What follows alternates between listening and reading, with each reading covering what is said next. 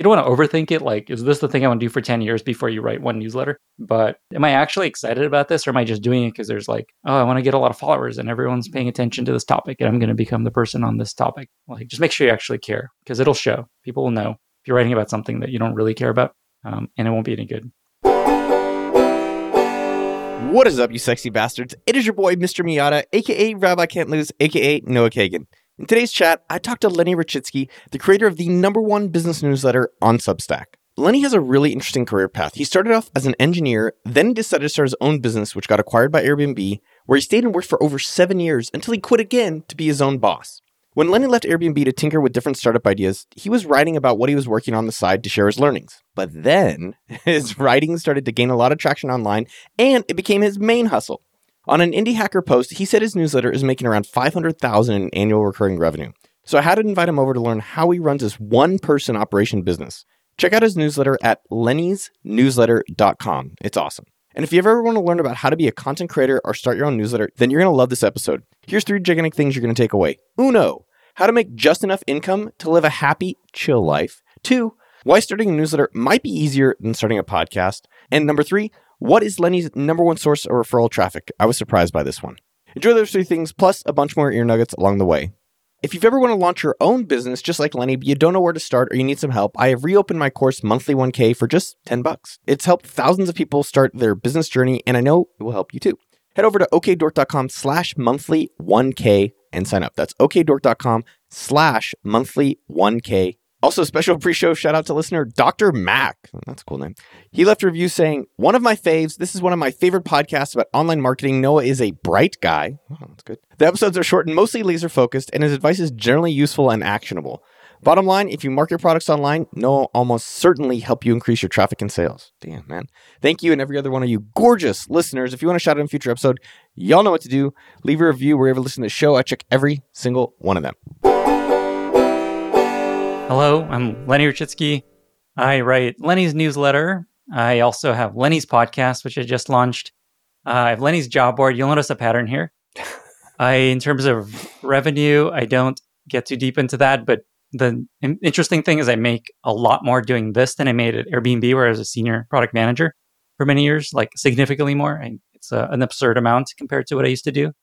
And my team is actually all contractors. I've got seven contractors, no full time employees. I'm trying to avoid full time employees as long as I can.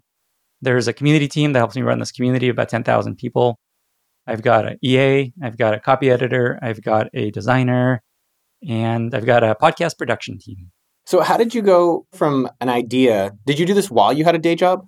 Absolutely not. I don't think I could have done this. I think that's why folks like us have an advantage over folks that have a job because my brain would not have any space left after a full time job to do what I do now.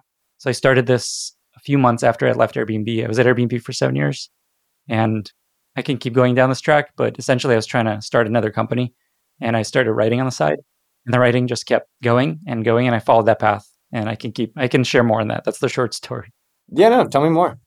Okay, so I was trying to start a company. I was like, oh, I learned all these things at Airbnb. I learned all these things starting my own company in the past. I want to make sure I remember them so that when I start my new thing, I don't have to relearn them.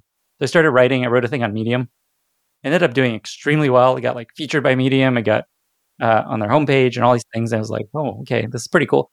And so I wrote a few more things while I was trying to work on company ideas. And the whole time I felt like this writing was a distraction. Like, why am I writing? I'm not gonna, there's no future to writing. I gotta work on the startup thing. But it kept going well. And so I had this really important conversation with a friend where he pointed out, hey, you're really enjoying this writing thing? People seem to really like it, which is like very rare to find a thing people value. And you found something people value. Don't take that for granted.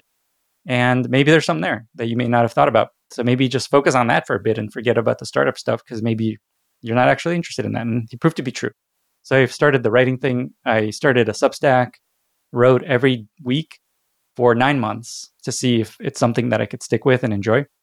And that's when I actually started, decided to charge. And that's kind of when the business side of it took off but it mostly came from just following what gave me energy and what was working versus like the thing I thought I needed to do. And did you, did you quit your job at that point to get that started? No, I'd left Airbnb. So I was there for seven years. I took a sabbatical and then I came back from the sabbatical and I was like very, it just felt like time to, time to move on. I've been there a long time. I wasn't feeling as excited about the work. And so I left Airbnb in March of 2019 and I started the writing in like April of 2019. So it was after that. It was in that period of exploration. And then how soon did you make your first $10,000 from when you launched it? I had when I launched it on Substack, I had no plan to charge ever. It was just like this is a better place to write than Medium because I'm collecting email addresses and that feels like a good thing. So I launched on Substack. Nine months later, I started charging, and I think I got to ten thousand dollars probably in the first couple weeks, uh, especially ARR dollars. I don't know if the ten thousand came in immediately, but I'd say in the first couple months after launching paid, maybe roughly a year after starting writing is probably the real answer to that. Dude, that's awesome. I think that's also a great call out about product market fit, meaning that like people really enjoyed your writing, you got energy from it, and it was it was working. And, and it is interesting. Your friends like, oh, just do the thing that's working. You're like, I know, I know, but I'm supposed to be over here. I was I was yeah. like those kind of stuff. What, what was the startup? The startup that I sold to Airbnb, it was a company called Local Mind. It was actually a really clever idea. Somebody should do it. It's not a venture scale business. It sat on top of Foursquare API and Gowalla and Facebook back when that was cool to check in and it let you talk to people that are checked into places that you're thinking about going to. So if you're thinking about going to a bar across town, you could be like, "Hey, is it cool down there? Should I actually come over?" And they can send you pictures.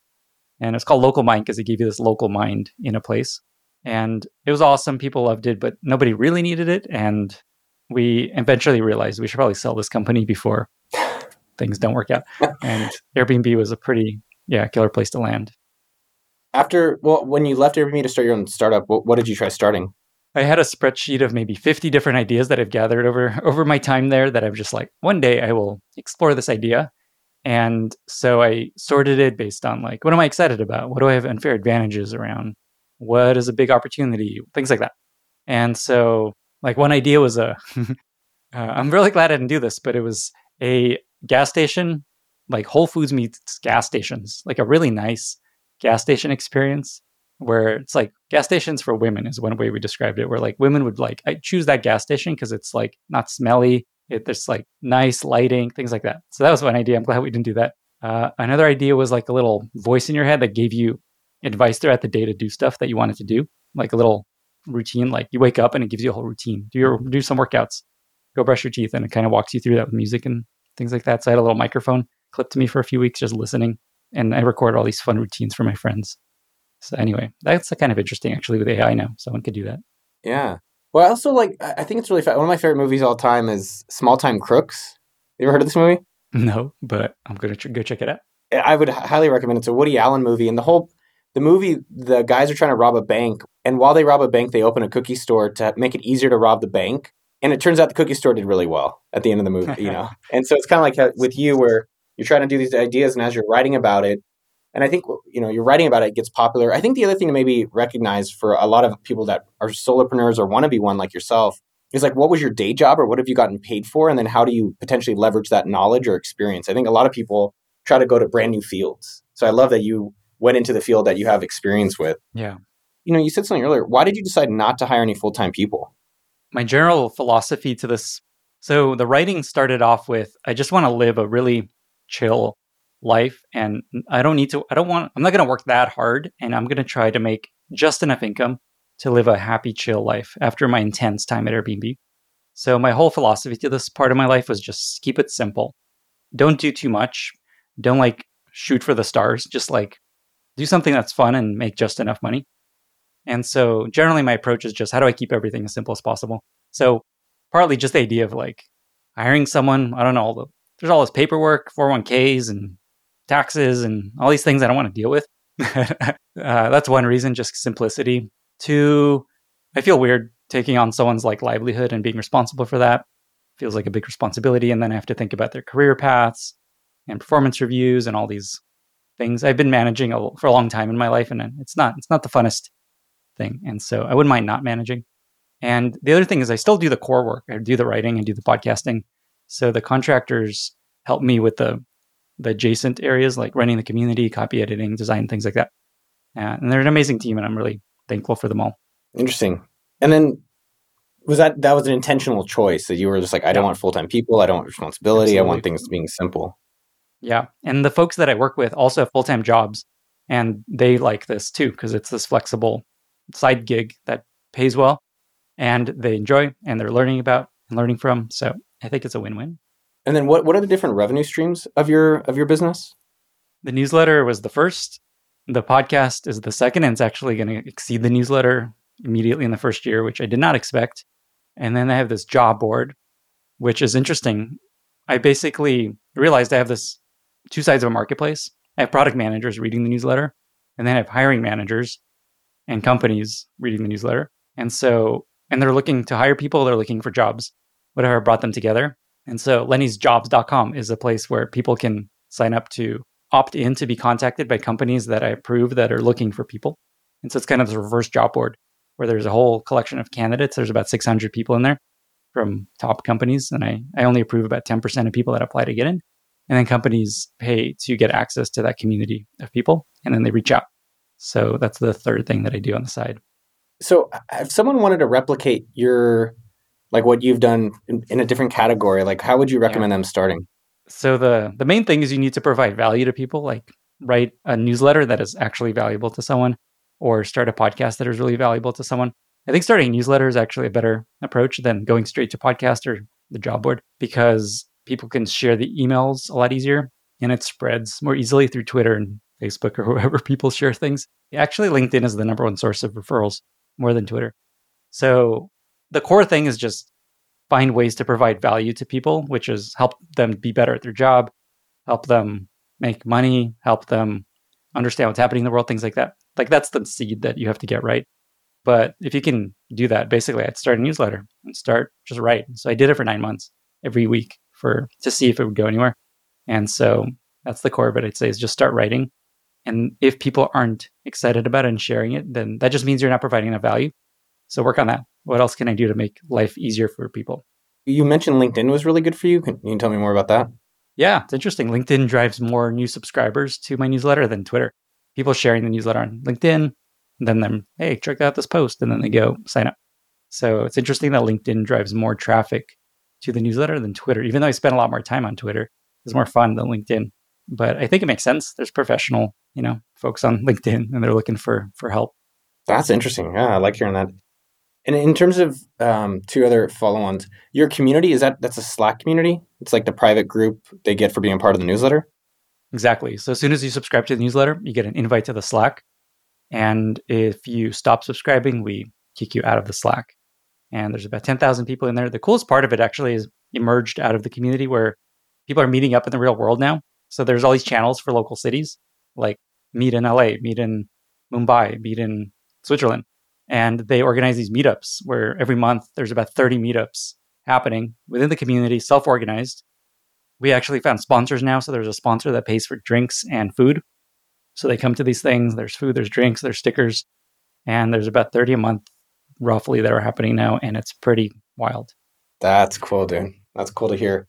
And, and you were mentioning your podcast is doing better than newsletter. Is that is that Where's that revenue coming from? Is that sponsors? What's that? Yeah, it's ads. It's generating more. It's on track to generate more revenue than the newsletter from ads in the first year.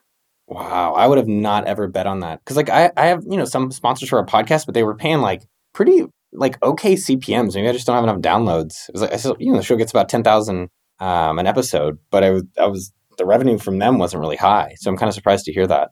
I think what's unique about my podcast is it's the listeners are work at mostly B2B SaaS companies and large enterprises. And so the LTVs are really high if you can sell them great software. Uh, I won't go through sponsors that have, but it's B2B software companies mostly. So that makes a big difference because the LTVs are really high. And so it's worth spending to get a big company. Can you give an example of one? Because give a shout out to one of your sponsors. Yeah, Amplitude, Miro, uh, Sprig, and there's a lot. Basically, Notion, Coda, you got like the who's who of uh, like cool software, not on appsumo.com. One thing that's interesting, I think, for people who want to replicate your success in, in solopreneurship is like write a newsletter, build a community, add new verticals. But I, I think one of the things that that you did that I, I, think others need to make sure they, they're aware of is like you picked a very valuable and like specific audience. And I think that's really smart. I mean, it was also something you were experienced in. Or I think people want to replicate. It's like, okay, what's the audience that you have experience with that you can, you know, commit to for for some period of time? Yeah, it is really important to focus. So I'll say two things. One is you don't want to focus too much. Like if all I focused on was product management, I would be so bored. if all I wrote about was product management tips and tricks and advice, uh, that would be no fun. And so I think it's important to have like a specific core and then just like a few adjacencies that are interesting to you. The core is that it's really important you really enjoy this work. Like you don't want to create a job for yourself that you don't like. And I think that's really easy in this creator path where you like create a killer TikTok video and you're like feels so good and then then you realize you have to do this every day or every week forever and it's that's no fun. What did you do to yourself? Why would you do that? That's not a fun life. And so if you end up down this path, just think about do I actually enjoy and care about this stuff or am I just doing it because people love it? So it's really important to find the balance of stuff people love and things you enjoy. The other thing, coming back to the core of this, is people need to find value in what you're doing. Like if your newsletter or videos aren't working, people just aren't finding value. So find ways to provide more value. And the way to do that is you need to have real experience in the space. It has to be coming from real life experience. You can't just be aggregating TikToks and tweets and being like, look, I'm going to share all this great value for you because that only take you so far. So it's really hard, I think, to do something in the business context, especially if you don't have an ad experience doing it. People see right through it and they're just like, this guy doesn't actually know what he's talking about or her. Unless, like, I think it's if you could entertain people, sure, you could do. I don't know what you, you could have any background. If you have awesome dance videos, that's that's easier and harder. How do you organize your teams, your your team of freelancers? Pretty easy. I'd say the workflow. One of the most interesting parts of the workflow is paying people. So I have each contractor email my EA I have an EA that I work with uh, through Double. There's this company called withdouble.com, I think is a site where they find you an EA. And so they just matched me with EA, Lindsay, and we work together and we've been working together for six months now. So each contractor emails her their hours that month. She pays them through Gusto. Otherwise, with the community team, I actually, so I have this guy, Shrey, who kind of leads the community and he kind of works with a lot of the other folks. And so I work with him mostly and don't need to interact with the other folks as often. So there's a person that leads meetups, there's a person that leads the mentorship program, there's a person that means leads the content part of the community. And so Shrey kind of oversees all that. So there's kind of like a cool delegation component there. And then the copy editor, I just email her drafts, designer, email her requests for designs, EA, I ping all the time, random stuff. What do you use to coordinate with the EA? Email. And then there's also this app. If you use Double, there's an app with like to dos and schedules and chat and things like that. So I just talk to her through this app. Um, but then I also CC her emails and have her, you know, send invites and things like that. And then what is what does your work week look like or your work day look like? So one cool thing I do is I have no meetings until three o'clock. I find that that I need these huge blocks of time to be creative and think and research. So no meetings until three. This is a oh yeah, we had this meetings at three. So this sometimes I make exceptions. I'm glad that we started this after three as an example of that. And then I mostly spend that time doing as much creative work as I can, plus trying to avoid Twitter, but I get sucked into Twitter a lot. And then oh. after three, yeah, after three, it's uh, so I'd also do a bunch of angel investing. So there's a lot of calls with founders, sharing advice, and then also just meeting new founders. And I work a lot. Like this is a full time job. The newsletter, the podcast, job board, things like that. So I usually work one weekend day just to kind of stay ahead of everything. But otherwise, uh, mostly the core work happens in the morning, kind of before three. What advice do you have for someone who has a day job that's always dreamed of being a solopreneur or an entrepreneur? I will say it's tough. Like there's a reason it doesn't happen often. And it's the reason I didn't do this until I left. So I think one is just be real. Like this is going to be hard. It's not, it takes time to create value for people. And your brain is probably fried after a days of work. So just like as context, I'll just say it's not going to be easy. But I guess it just comes down to find slices of time where you can go deep onto something. I find there's a strong correlation between time spent on something and how good it ends up doing. So there's a lot of writers out there and even, I don't know, YouTube, all the kinds of creators that release one thing every once in a while. And that one thing, if it is awesome, does a lot for them and starts to build an audience. Like actually, Sriram Krishnan, who's a partner at Andreessen, went through this journey. He started this newsletter called The Observer Effect or something like that, where he interviewed like Mark Andreessen and then the CEO of Spotify and then Tobi from actually Shopify also. So Spotify and Shopify. And it was just like a really amazing interview that was really funny and in depth. And he did that three times over the course of a year, maybe. And that led to a huge platform that he built, which led to him, in some sense, ending up as a partner at Andreessen Horowitz.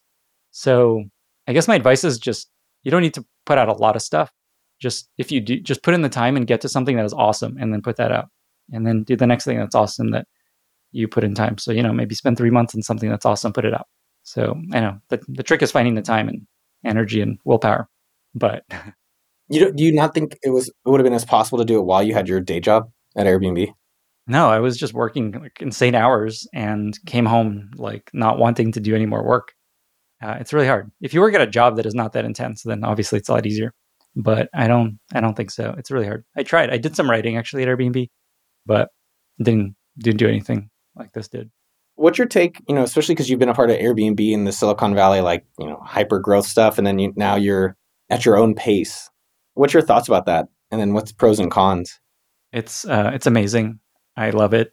the The revenue to stress ratio is divide by zero. Basically, it's like a no stress life. You know, I've, like I've gotten used to just the rhythm of putting things out, so that doesn't stress me out, and it's incredibly fulfilling. You know, I just get pings every day from people about how much the stuff I've put out has helped them, and I don't know that that's hard. That's hard to beat. And I'm also just learning a lot. So people basically are paying me to learn and share what I've learned, which is really quite special. I think it would be tough to have only done this. I think I'm only excited about this part of my life because I already did the crazy intense part, where it was like 15 years of working without a break, maybe 20 years working without a break intensely at a startup and then Airbnb started before that. So I was just ready for more chill life, and uh, I'm really enjoying it. I'm really happy I went down this path. I love your stress ratio. Pretty great. Yeah. And have you, how do you enjoy it? Like, how have you enjoyed uh, the success of the of this business? I could enjoy more. The main thing is it's really flexible, and so my wife and I just go on random trips through the you know in the middle of the week, or we just come up with a random trip and then I just kind of move things around. So the main thing is just adds a lot of flexibility. Uh, when I hit big milestones, we like when I hit 300,000 subscribers, 200,000 subscribers, I was uh, we went out for a nice dinner and just kind of punctuated the moment a little bit. But I could probably celebrate it more. Mostly, I just work harder and and put in more time to make it more awesome. So I like that you said you can travel and enjoy, but after you get some success, you're like, all right, it's time to work even harder. Like I just come back. It's it's just I just come back to the work and just like okay, three hundred thousand, sweet, that felt really good. And then it's like, all right, three hundred thousand and one. Here we go. There's the next big milestone. And it's not like I'm I have these goals like I need to hit five hundred thousand. It's just fun to watch that number, and it's like a nice little round number to watch as it grows. Um, but yeah, I try not to overthink how big it's gotten. what do you think of this solopreneur trend? That you know, we're making this video about it, and it has been one. It's, it makes me jealous sometimes. Like we have, I think, around seventy people at AppSumo, and I, I do love all the people, and I love that I don't have to do all the work. But there's definitely times where I'm like, oh man, you be by yourself. You have all these freelancers. There's no like there's just yeah. a lot of trade-offs to it. Yeah. So in terms of pros and cons, there's definitely cons to and pros to that life. And what's cool is in the future, it won't necessarily be that, you know, something might change with the business. Ideally good. And you can try you could do other things if you ever choose to. So, you know, I never imagined I'd be just doing my own thing. It's not like a I plan to do this thing. So that option always exists in the future. Life is long. There's a lot of opportunities. Like this is my fourth career, I realized. And there's things change. But in terms of the creator path, I think there's just going to be like the thing that you need to always get to is is your stuff good enough for people to pay attention to and share? And that's hard. And so I think a lot of people will try it and either not be able to hit that bar and move on to something else, or they'll do it and then be like, "Oh, this is not actually any fun. Why why am I have to create 3 TikToks a day? This is so not fun. What have I done?" And then they'll quit because it's really hard. And so I think there's just going to be a lot of top of funnel people you know, trying to do this thing, a lot of people not being able to do it well enough or just finding they're not excited about it. And in the end, it's just can you hit the, a higher bar than someone that came before you in that area? So I think there'll be a lot of people that bounce out pretty quickly. Yeah, I mean, it, it's going to be work either way. So find the the work you want to work on. Exactly. It's and it's hard to like you don't want to overthink it. Like, is this the thing I want to do for ten years before you write one newsletter? But it is important to think about that. Like, am I actually excited about this or am I just doing it because there's like, oh, I want to get a lot of followers and everyone's paying attention to this topic and I'm going to become the person on this topic? Like, just make sure you actually care because it'll show. People will know if you're writing about something that you don't really care about um, and it won't be any good. Yeah. I mean, what, and you said earlier, just uh, two last things. You said earlier you don't like being called a content creator or you don't recognize yourself as, what, what were you saying? Uh, yeah, I, I don't, there's all this cringy stuff around creators. You're a creator. I don't want like I don't want to call myself a creator. It just sounds wrong. I even don't call myself a writer, even though I write basically professionally. I just kind of describe myself as I write a newsletter. Uh, I just I don't think I've come to terms with that, and I don't feel like a writer. You know, there's like writers, and then there's me just writing a newsletter, and so I kind of don't know what to call myself, and I think there's just a lot of cringiness around creators that I don't want to fall into. What do you want to be called? I that's I have no idea. I I just describe myself as I write a newsletter and host a podcast. Like I, it's more of a verb. It's like what am I doing versus who am I? I don't know. I don't know. Who am I? But that's something, that's something I worry about. We are all asking that question on a daily basis. I was talking to my therapist that mo- this morning about that exact one. I, I, do think that's a great call out. You know, I think to the solopreneur, whether you run a company with people or you're a solopreneur with freelancers, it is work. Like I, I think we there's the imagination. You just like get on a podcast, say what's up, and call it a day, and you you make seven figures. And no. the reality is to to sustain that and be there. It definitely takes a lot of effort. It's not as easy as just um, you know getting on a microphone for a few minutes or typing a few letters. Like you know, I think that's good that you were kind of calling that out earlier. Yeah, like when you look at a successful podcast, they make it look really easy. Like it's just two two dudes talking, like My First Million or Tim Ferriss just interviewing people. But there's so much work that goes in behind the scenes to make it great. They prepare. There's all this production. There's studio stuff. There's like you know like making three podcasts a week is a lot of work. So it's like I, I work basically a full time job. I work weekends often to kind of stay ahead of stuff. Partly because you never want to drop the bar. Basically, any content is a huge meritocracy. If people don't want to listen or don't find value in it, they'll just leave very quickly. They're immediately unsubscribed. So you you have to keep it up, and that takes time. And it's not like a side hustle. It's like a if you want to do it well, and if you want to stay at the top, you you got to keep at it, and you got to work. You got to put in the hours. And then the last thing you you said when you were leaving Ruby, you had a bunch of business ideas. A lot of our audience wants to start businesses. Any ideas you'd like to see someone do? Okay, so one idea was ritual and it was headspace for habits. Okay, that's a good idea. Someone could do this where it helps you build good habits. So you tell it, I want to work out and I want to brush my teeth every day. And as soon as you wake up, you put in an AirPod and it guides you through these routines and it helps you build these habits so that you don't need to listen to this every day. It's kind of a personalized, like, hey, Noah, good morning. The weather today is, let's get up in about five minutes and we'll go brush our teeth. so it's something like that and then and then it builds in a workout routine and meditation, all that kind of stuff. So that's one idea that I think could be a good one. Uh, one idea was called Pull Over, and it was an app that helps you find things as you're driving around. Like you go on road trips, and there's all this awesome stuff on the side you don't even know about. So it'd be like, oh, here's my road trip. What should I check out along the way? That'd be sweet. Oh, I like that one. And uh, Memory Pocket. Okay, so the recording one, what was that? I forget what I was doing with the recording. So I carried on a recorder, let record all my conversations. And it was actually kind of uh, tension building with the relationship because you can like go back and listen to what you talked about for real versus what you remember. And what was I think it was trying to find trends of stuff or helped you remember stuff. I think maybe was the core of it. But there's something there, right? Just like what if we record our days just audio? It's probably interesting data there. Yeah, I was meeting someone next week and I was like, hey, can we just record our chat? Because then, I, then I can probably share with other people and it's like a two for one. Yeah, that's like what podcasts end up how they often start. just yeah, it's not. I mean, it just I guess depends if your friends are also into tech and podcasts. Like, hey, can we record it? Like, yeah, of course. yeah, that was awesome, uh, Lenny. Thank you, man. Very uh, very cool. I love the. I, I, we were interviewing a bunch of different like design agencies. To, we interviewed Sam, my buddy Neville, who has coaching do you, do you do? Are you thinking about doing courses or uh, other revenue streams? I had a course. I did two cohorts. It was awesome. There was maybe 500 people total across them. It was very lucrative, very fulfilling, but it was just it was not where my energy was pulling me. It was just always a lot of work to make it awesome, and presenting and doing a whole shebang did not bring me joy. And so I stopped down that route, and that actually allowed me to do the podcast, which I enjoy a lot more. So I tried the course thing. I now drive people to other courses instead because it was not not my happy place. Last thing I am curious, how how does the community aspect affect the newsletter retention and people staying with you? That's one of the reasons I launched it. It just felt like it'd be a good retentive feature. I have no idea what impact it has. It feels like a good thing. I can't measure it really because I launched it pretty early. I imagine it helps. I know a lot of people only subscribe to be part of the community. They could care less about the newsletter. I don't know how many people that is, but that's been interesting. Yeah, because I think a lot of people, in terms of businesses of the future, they want to have a community aspect, Yeah. or community is the business. Yeah, and the community is just same as the newsletters. You, got to make sure it provides value to people. People aren't like looking for I'm going to join a Slack and be in there active. Like like what problem are you solving for people in the community? For us, it's I want advice on building product and helping drive growth and career stuff and meet people, talk about product and things like that. So that's really important. I found is just be a place where someone's like, oh, I have this problem. This community is a really good place to solve that.